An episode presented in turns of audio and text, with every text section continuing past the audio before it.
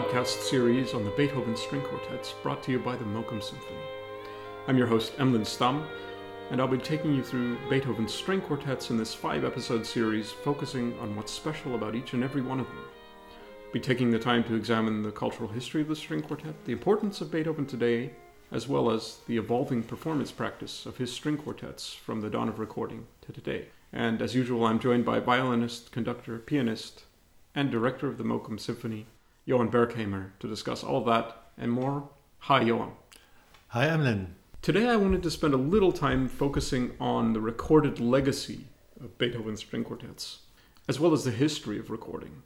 Because we know in recent years that early recordings from the beginning of the 20th century and even the end of the 19th century have become an increasingly important source for those of us who want to understand the way music was played in the past. Recordings tell us that musical performance style changes over time. Can you tell us anything about your opinion or your ideas about this phenomenon?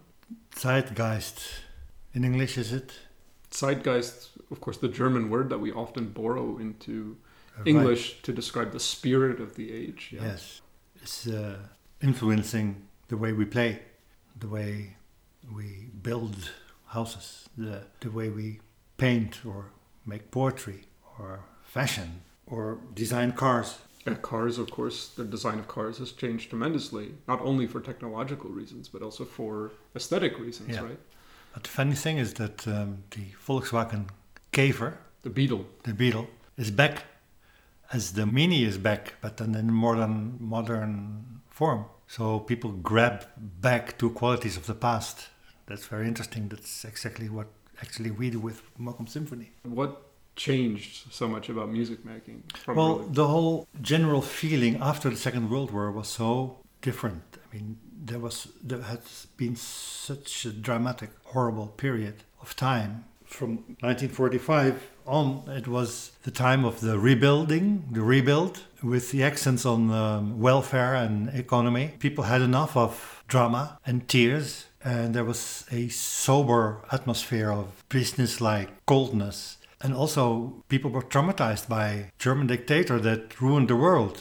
I mean, Willem Mengelberg, the greatest conductor of all times, maybe, was actually also sort of a German dictator with a big influence on cultural life and very inspiring uh, figure with great power. And people had enough of that, so they mixed it up a little bit, and they were longing for more objectivity.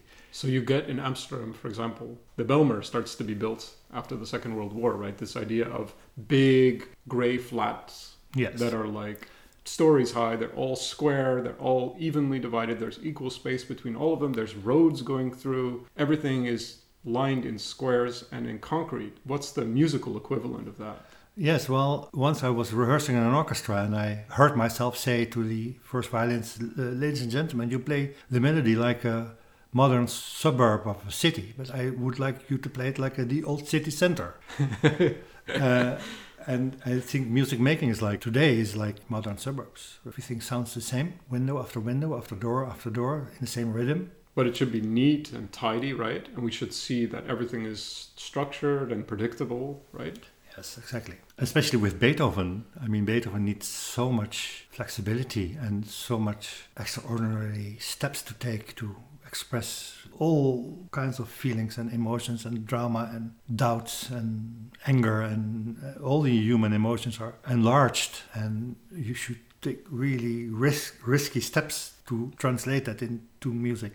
So after the Second World War, also you had the rise of what's called the historically informed performance movement, or they used to call Yes. themselves the authentic performance practice on original instruments, and a whole movement dedicated to changing the way we played music to be more in line with the past, especially with 18th century music and a real focus on composers like Bach and Handel and so on. But of course, they based most of their work on written texts and paintings and preserved instruments from the past. But with recordings, what we have is the actual sound of musicians playing from over 100 years ago, musicians who are rooted in the 19th century, like Joseph Joachim.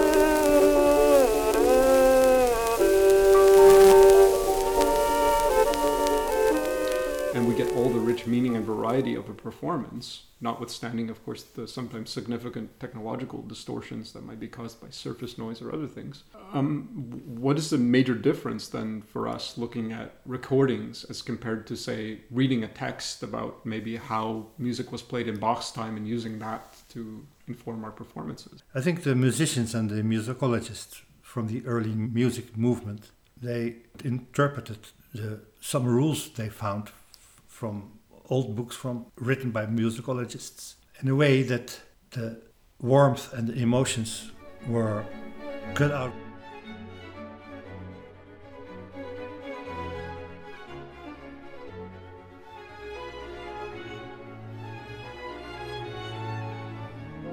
Well, actually, what I would suggest is that, that is that the beginning of the early music movement. I mean, especially from the sort of the '60s until the 80s or 90s or whatever, they end up interpreting these historical texts very much in a way that has their performances sounding modern, right? Like exactly. these sleek high rise buildings and these suburbs.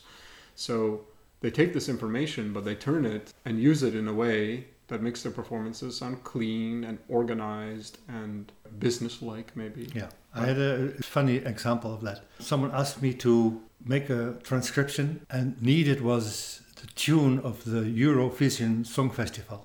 And that's Handel, right? I think it's it's a French composer. It's not Handel. It's also not Lully. Oh, I was thinking of Champions League. Champions League. Oh no no.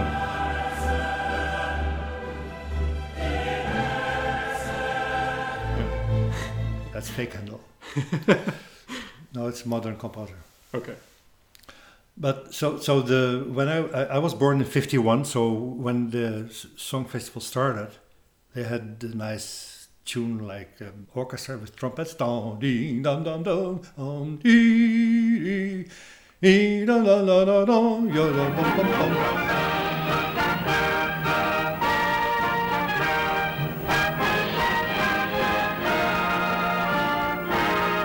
Of course, today they use a Baroque orchestra. Interesting. So you hear bong bong bong bong bong bong ah ah ah ah ah ah ah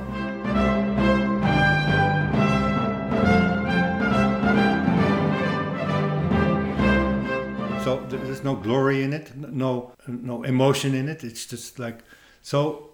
The guy who wanted me to do something with it said, "Yeah, I, I've listened. You know, I've listened to two versions. One orchestra version and one computer version. Very good. yeah. It's like, no, no, no, no, it was not a computer, it's a Baroque orchestra. okay. So that's really working at cross purposes with yourself. So you want to go back to the performance style of the 18th century, but you end up sounding like Microsoft Word. Absolutely. so that's a mis- big misunderstanding. Right. But and when we go back to actual recordings, right, of performers, what we hear are wild and crazy performances that don't sound anything like suburbia. They sound indeed like the old city center with byways and alleyways and curved streets and unusual intersections. Absolutely.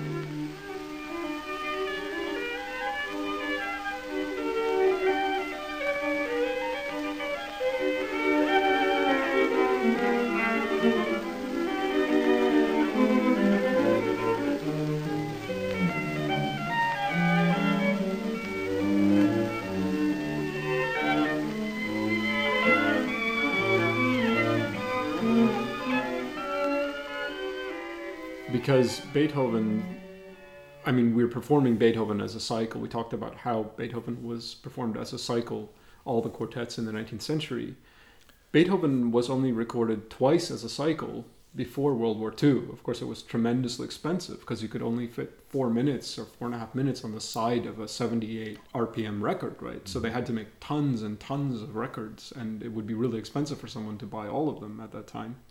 So the only quartets to actually record the full cycle in the first half of the 20th century were the Budapest String Quartet and the Busch Quartet, both groups that actually, in a way, are kind of more modern and professional and polished than their predecessors. They're yes. already trending in this direction of cleaning up their playing and yeah. having streets and having structures, even if they don't sound at all like that compared to the quartets that came after.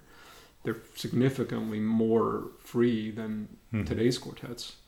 But what do you think about the performances of the Budapest and the Busch string quartets? Well, I more or less grew up with the Busch Quartet. When I was a student, I, I listened a lot to them, and uh, nobody knew them. I, I found a record, I didn't know them, but no one listened to old, old recordings in my, my childhood, They were listening to like the Juilliard string quartet, maybe, Yes. or which now is old fashioned already. yeah, but that was like what is it, the Ford Model T or something, right? Yes, yes, exactly. No, not the Model T. It's something later. What, what did you have for cars back there in the in the early '60s? I don't know. yeah, the, Who knows? We're not car people. no. But anyway, the Busch Quartet. You, you Yeah. The Busch Quartet is Adolf Busch was a great soloist and one of the most brilliant violinists of his time and teacher of Yehudi Menuhin, very important figure with a great love of, of chamber music and he played with his brother, I think, right? They were extraordinary. They were very decent and serious and well prepared and incredible depth.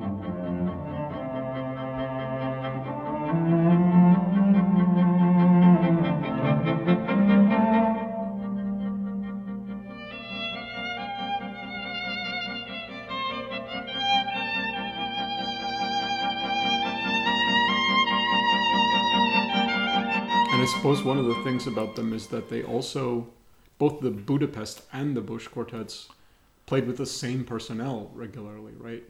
So you had Josef Joachim, like a generation or so before. Yeah. He had like a group that he played with when he went to London, and he had his group in Berlin, Yeah. and they would be different, right? Or sometimes maybe one violin player couldn't come to the concert, so there would be another one, right? Yes. But the Busch Quartet was four members who played and toured and recorded together for, for decades. Yes. The only difference was that Busch himself was, Adolf Busch was still active as a performer, as a soloist in other chamber music forms.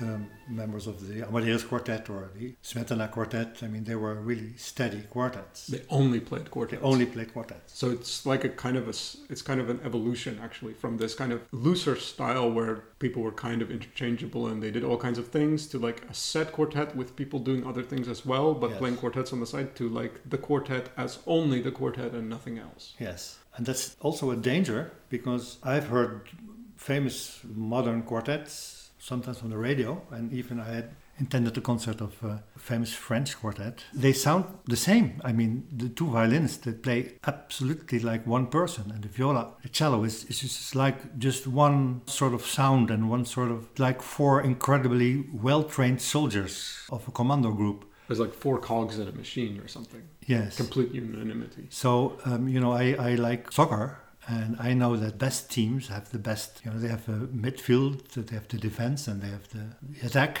But if you have eleven Lionel Messi's in your team, you will lose. So if you have four people that playing exactly exactly the same, it's it's sort of boring because you even cannot also You almost can't tell Almost who's playing who, right? No. Who's playing what.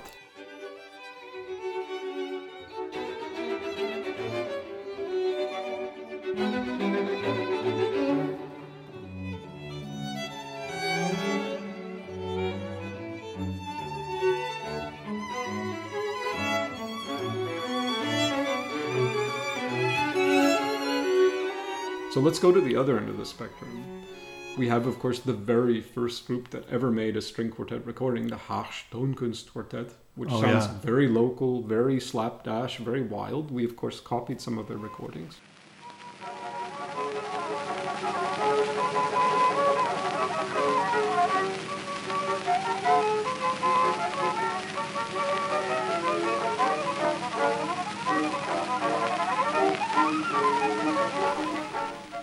And then, of course, there's these early quartets that recorded Beethoven, older quartets, like we talked about the Klingler Quartet in Opus 127. They're the very first quartet to record a movement of Beethoven. They recorded the Danza alla Tedesca from Opus 130 and also a movement of Opus 18.5 in 1911.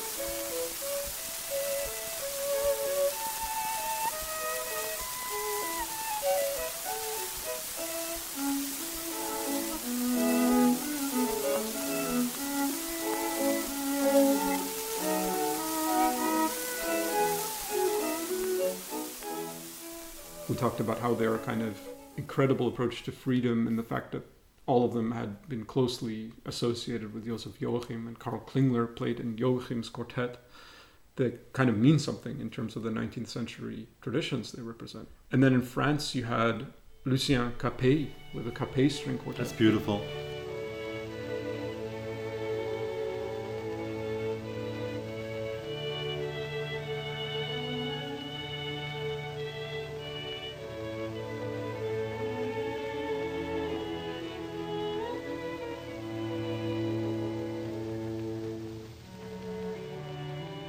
Can you say about their way of playing Beethoven?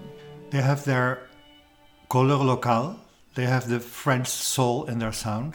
And what's the French soul? In The se- French soul in their sound is like, uh, well, you just imagine Charles Aznavour. J'avais 20 ans, je caressais le temps et jouais de la vie comme on joue de l'amour et je vivais la nuit Or, les jours qui criaient dans It's like a fast vibrato, right? So Yes, that- that- a- Yeah, the vibrato that goes on, it doesn't stop, and it's, it's charming. It's, it gives a huge charm, and like Zino Francescatti, obviously an Italian name, but a very French, southern southern French uh, landscape I, I see with a lot of sun and the Mediterranean. And they love to throw the bow at the string also, right? Yes, Like the spiccato is very much in the upper half of the bow. Like the beginning of Opus 18.5 is very.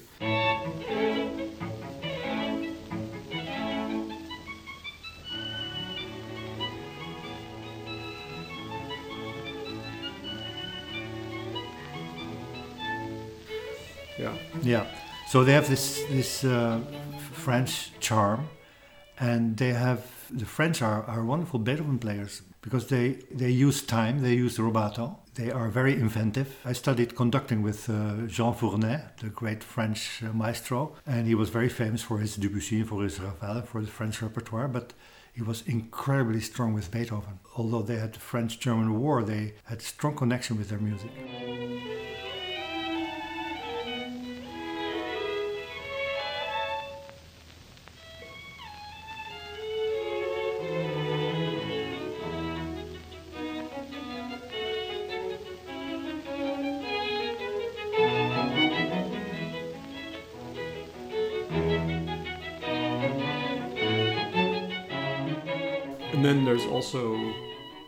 Rosé, who was the concertmaster of the Vienna Philharmonic, a very, what was known as a very dour and serious guy. He had his Rosé quartet in Vienna. They recorded two of Beethoven's string quartets at least, Opus 18.4 and Opus 131. Yes, Rosé's quartet. it's breathtaking.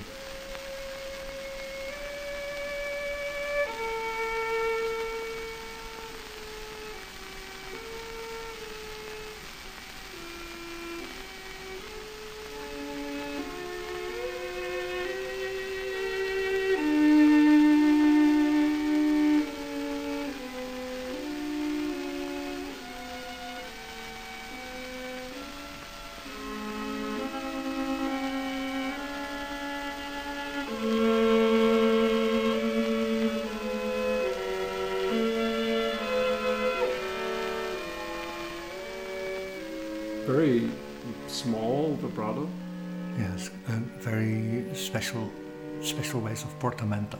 And also very free. Yes. Everyone is doing their own thing in the fugue. Absolutely, but you know what? The most striking things of all these recordings are is the modesty of those people. I don't know. There's such a huge modesty. I don't know what it is that it's not narcissistic. You know, it's just in they they, they serve the music. They But they serve the music at the same time that they're really taking huge liberties with the score, like with not being precisely. yes, that, It's a kind of respect to not respect the score. Yes, because they search, they, they search for, for the expression. But I said before, you need to funny steps to take to translate this crazy music.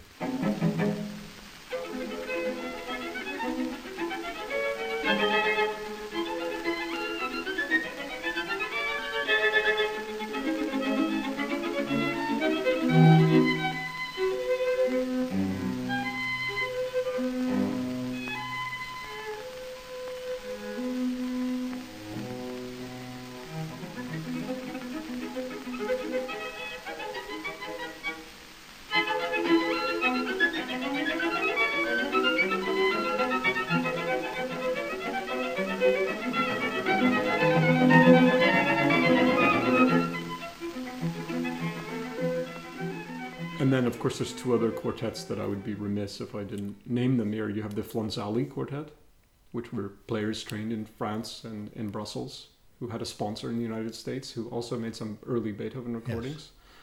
Very sort of precise intonation as well, a vibrant sound. That was the name of the first violinist, right? Flonzali. Yeah, he was a teacher of David Nadien. Yeah.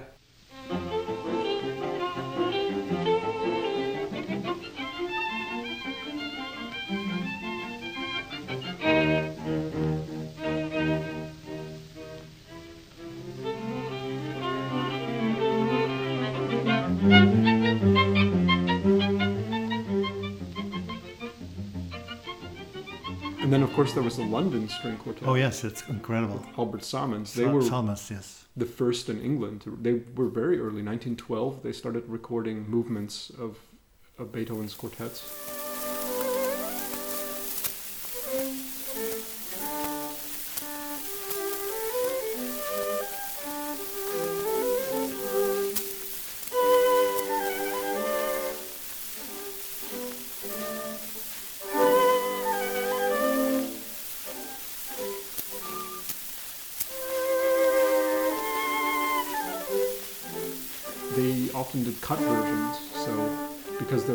So early uh, in the game, they would you know cu- have to cut out sections of movements or whatever to make them fit on the discs. But Beautiful's playing of Sammons uses very different types of slides all the time. Yes.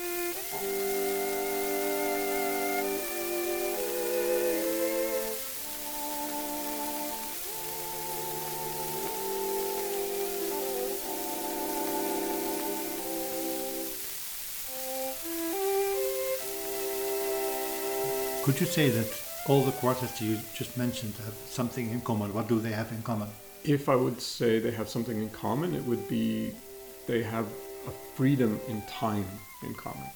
So their approach to rhythm and tempo is free compared with the modern approach. They, they push and pull.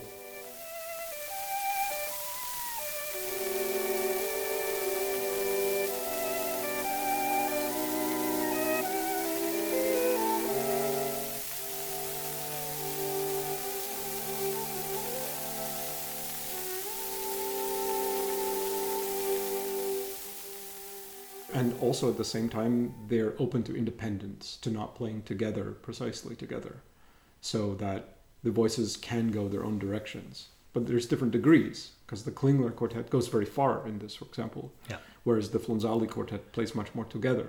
Yeah. But there's still that flexibility, which is, I would say, starts to become really lacking in the modern quartets when you get to the Juilliard quartet and the Amadeus and so on. They really play precisely together Yeah. in a way that these quartets don't.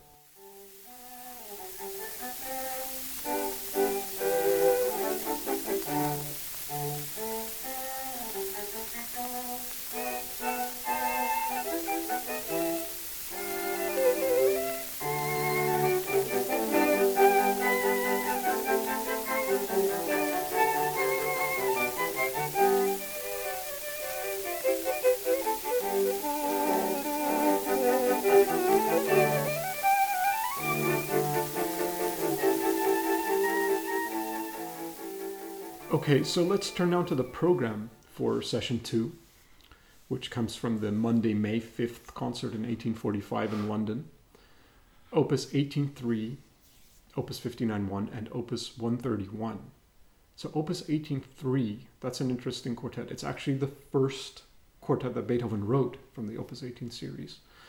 And that quartet is arguably maybe the closest he comes to kind of Mozart, Mozartian lyricism in the whole set of quartets. I agree. It's really that first theme on the violin and the way it's passed then to the viola. It has something really like that Mozartian conversation, like I have a tune, you have a tune. Yes. Here the melodies are really beautiful. I mean, the opening is really beautiful as, as rich Mozartian.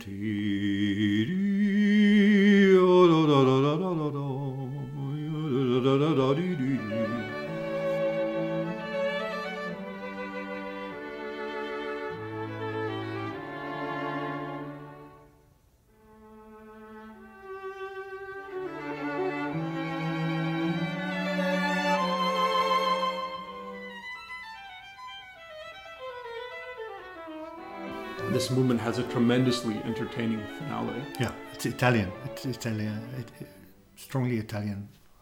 Is it the is it the six eight time that makes you say that, or it's the rising lines in the two violins, or what makes you find it Italian? It, it has an Italian charm on it over it. Uh, Something like Rossini or something. yes, exactly. Before Rossini. He didn't like Rossini so much. No, certainly not.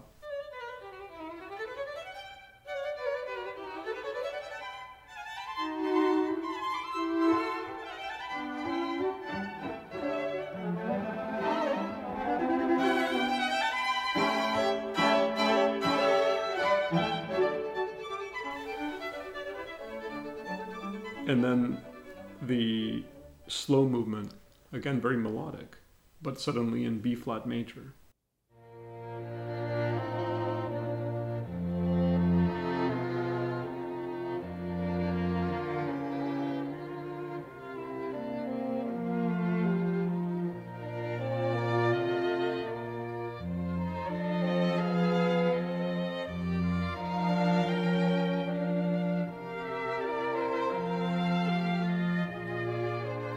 And then, of course, we come to the Opus 59, number one, the first of the Razumovsky quartets. I mean, this is really a different direction, I would say, compared with the Opus 18s. It's really broad and big and long melodies, long lines. I mean, that opening cello melody. Yes. I mean, what can one say about that? I don't think there's a quartet that starts that way.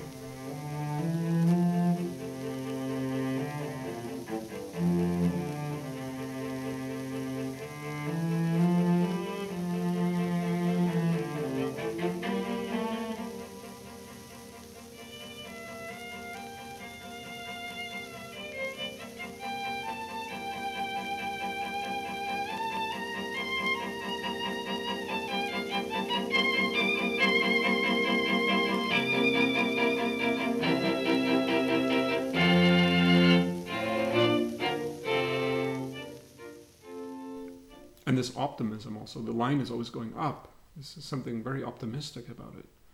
Because you know the Waldstein sonata also that Yeah. starts with those chords, right, right. in the rising, and Yeah. also the having the violin and viola sort of be like those chords, and then having this melody over top. I mean, really.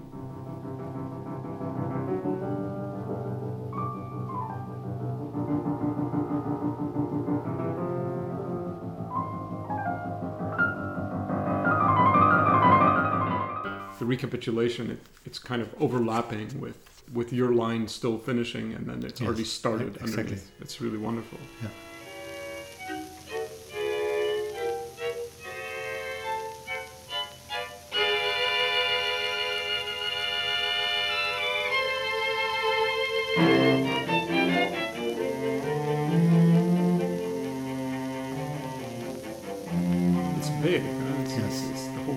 a bigness to it, a kind of grandness, yes. a real expansiveness. Yeah, and and that's the, that's what I think is wonderful of the opening of the first movement. Like you have this pim pim pim pim pim pim, you know, the chord F major, which is so simple, almost primitive.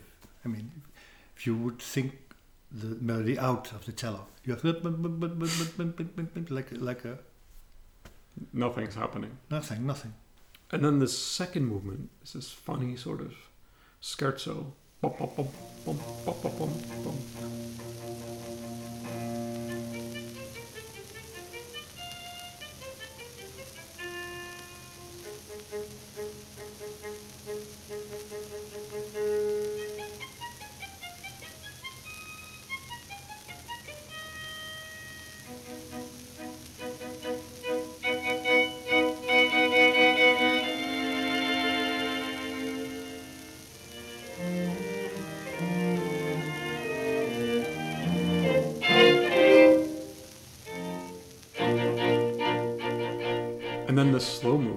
It's a beautiful F minor melody that also just stretches and stretches on. I mean, there's there's almost no silence in this movement.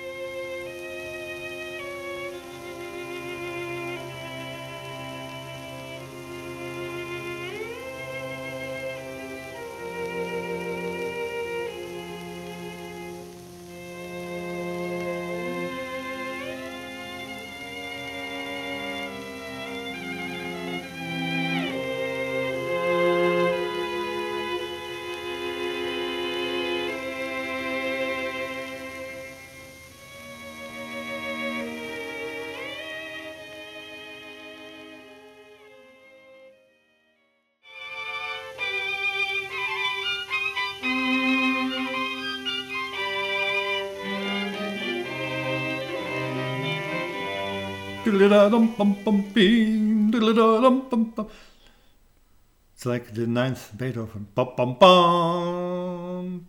But, You know, in slow movement? Yeah. Like the uh, announcement of, of something. Yeah. Angels are coming. Something very spiritual.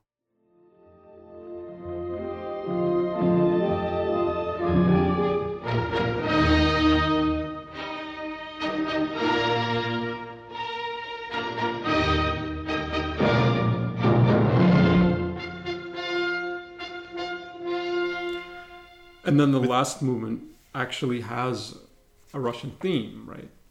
Yes. And it's really virtuosic. Also, the, the, the duos of the two instruments, the two violins, the viola and the cello.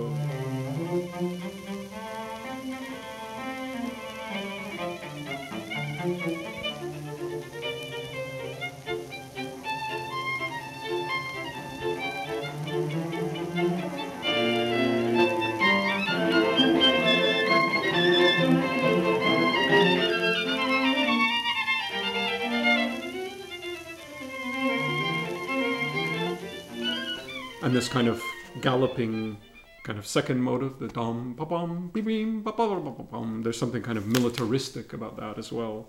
Yes.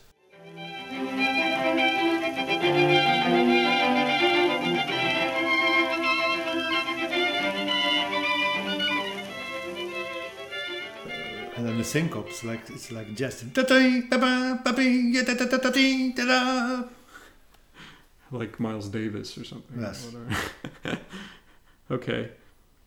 And then the final piece on this program is the big Opus 131, the C sharp minor quartet, which was, I think it was quite baffling when it was first played to a lot of audiences and musicians, because we talked also about this concert life in Vienna, right?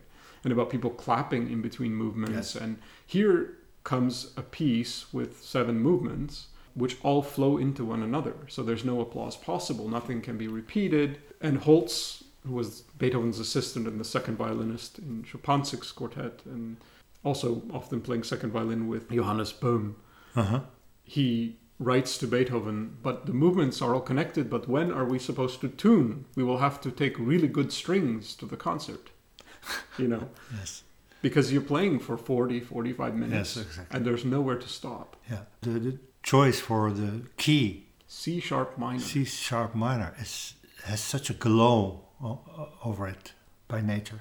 It, it gives such a atmosphere that you cannot you cannot describe it. I mean, uh, there's only one person that could have written it, and it's not possible to try to explain or to grab the atmosphere in words. And that opening is a fugue, but it's a very, very slow one, right? But but each voice entering there Yes. in imitation of the other. Yeah.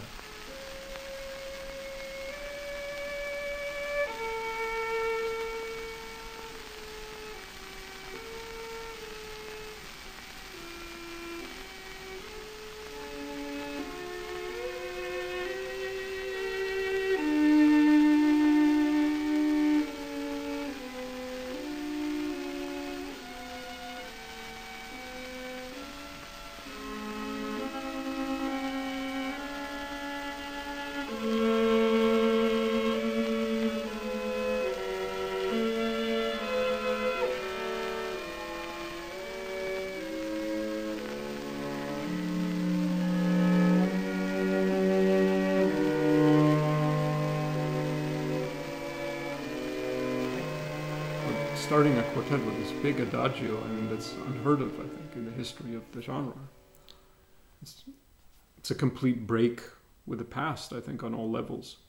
You have this fugue, right? And then we go into a second movement, which is suddenly in D major in a new key, which also seems to be a very, very positive, very sudden departure.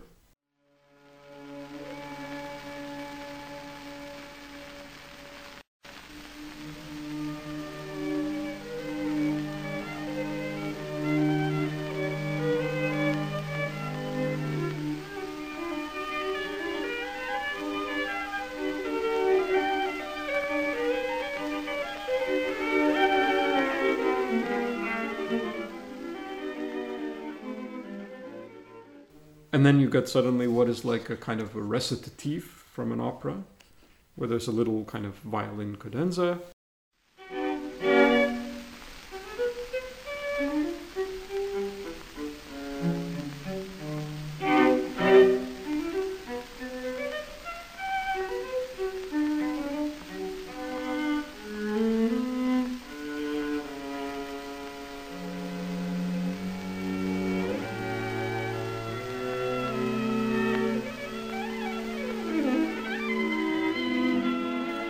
Then starts this huge variation movement, which is just it just unfolds in all kinds of unexpected directions. Like if you think of the last movement of the Piano Sonata Opus 111, something similar is taking place. You're having these variations which go into all kinds of unexpected keys and unexpected forms.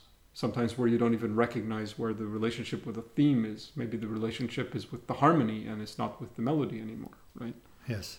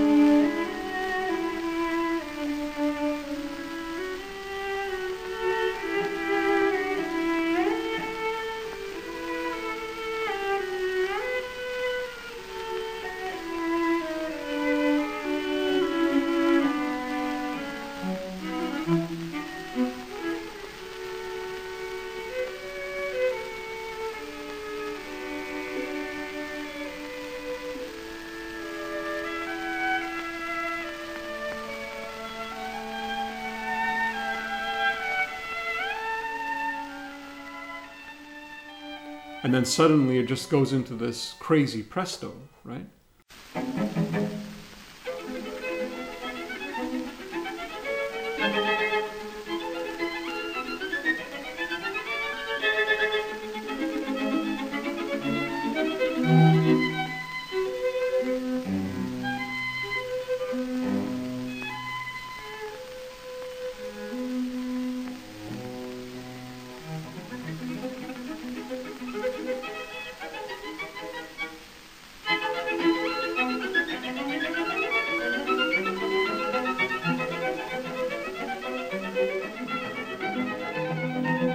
just a kind of a wild movement, absolutely wild. There's no other way to describe it. And you have this kind of intersecting intersecting voices in the fifth movement. And that movement is is pretty is pretty extensive as well. It's very long and very demanding.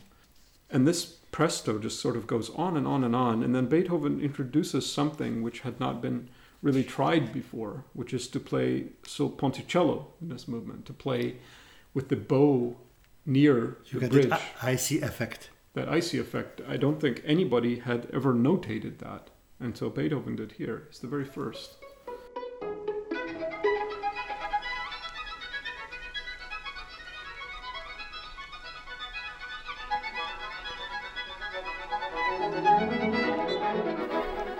And this is followed with a kind of song like, rather sad seeming adagio. And then you've got the last movement, which is again, I don't know, this C sharp minor comes back and it's almost like we have that same kind of horse hooves motive that you get at the end of the 59.3 Razumovsky. Yeah. da-dum, da-dim, da-dee. But this is more like the four horsemen of the apocalypse or something like Exactly. that, right? It's like really, there's something really sort of dark and explosive about this movement.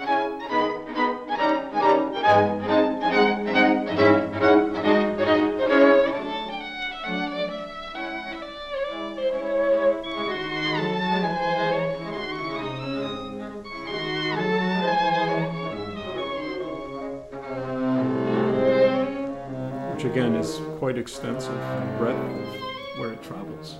I mean, I think this was an absolutely, totally avant garde work at the time it was written, and it really looks forward in a lot of ways. It's an absolutely exhausting work to play, also. I mean, it just demands such a level of concentration. In the in the last movement, you have this section where where he writes almost every bar different tempo, like rallentando and a tempo and rallentando.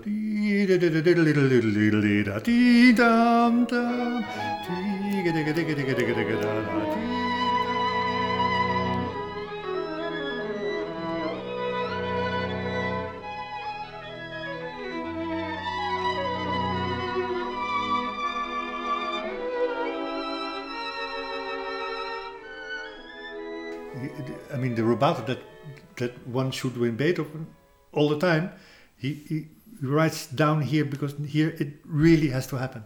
Yeah, how the character will will not come across unless you slam on the brakes there and then move forward all of a sudden. Exactly. Yeah.